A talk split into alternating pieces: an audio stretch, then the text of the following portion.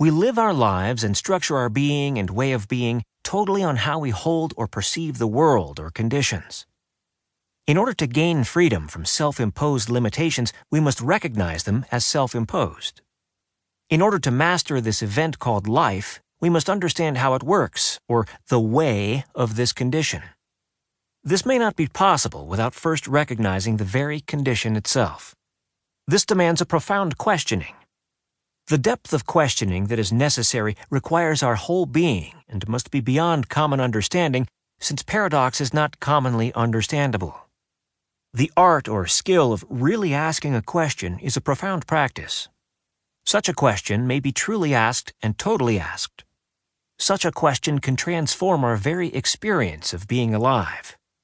However, the power lies in the questioning, not in finding an answer. Beginning As we move and do, as we seek and avoid, we constantly receive feedback on the nature and appropriateness of our actions, feelings, and thoughts.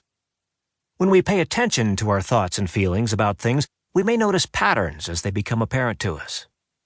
If we investigate this more thoroughly, we may discover a mechanism from which these patterns arise. This mechanism is what we identify as us. It is what determines our attitudes, decisions, personality, beliefs, and orientation in any given moment and in general. It is what I call the self identity, or what we generally refer to as I.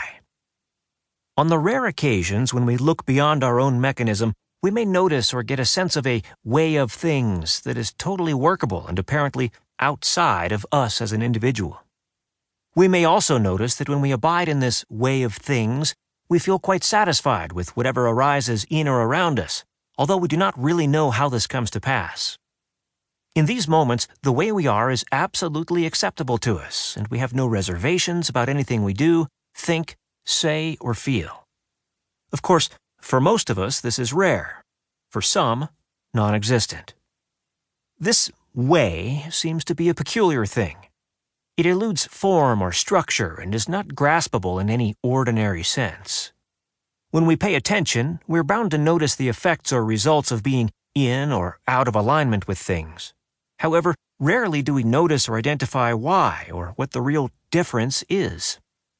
That's because we always look to form for the answer, and there is none. There is no difference in any form. Nothing in itself is either in or out of alignment. No matter how apparently subtle, fine, or pure it is, no matter how good or moral or deserving or righteous or justified an act, person, or thing is, it has nothing to do with being in alignment with this way of things. So, where should we look? We could look into the very source and appearance of being, into the beginning and end of this matter of being alive, but it is not enough to talk about such a matter in esoteric sounding concepts, since conceptual abstractions are not really what this communication is about. However, to draw out a kind of thinking and experience beyond the norm, we need to make leaps outside of conventional assumptions and convictions. Be that as it may, this communication means to be absolutely practical, functional, and real. From time to time, we may notice of something that we do or feel that it does not work, it is not satisfying, nor does it create what we really want. It doesn't feel good.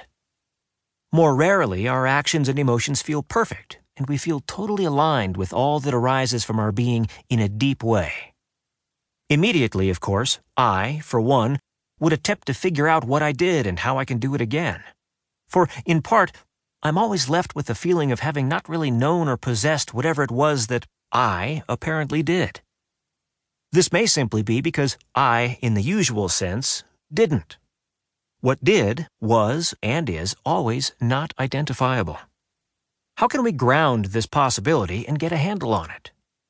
It is my experience that we can relate to this mysterious distinction through tuning ourselves to what I call the integrity of being, or by coming from the heart of being in a very direct way.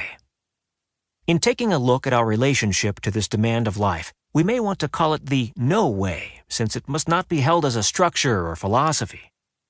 We are constantly dealing with a paradox, since we must look at our relationship to the no way, and at the same time, we are it.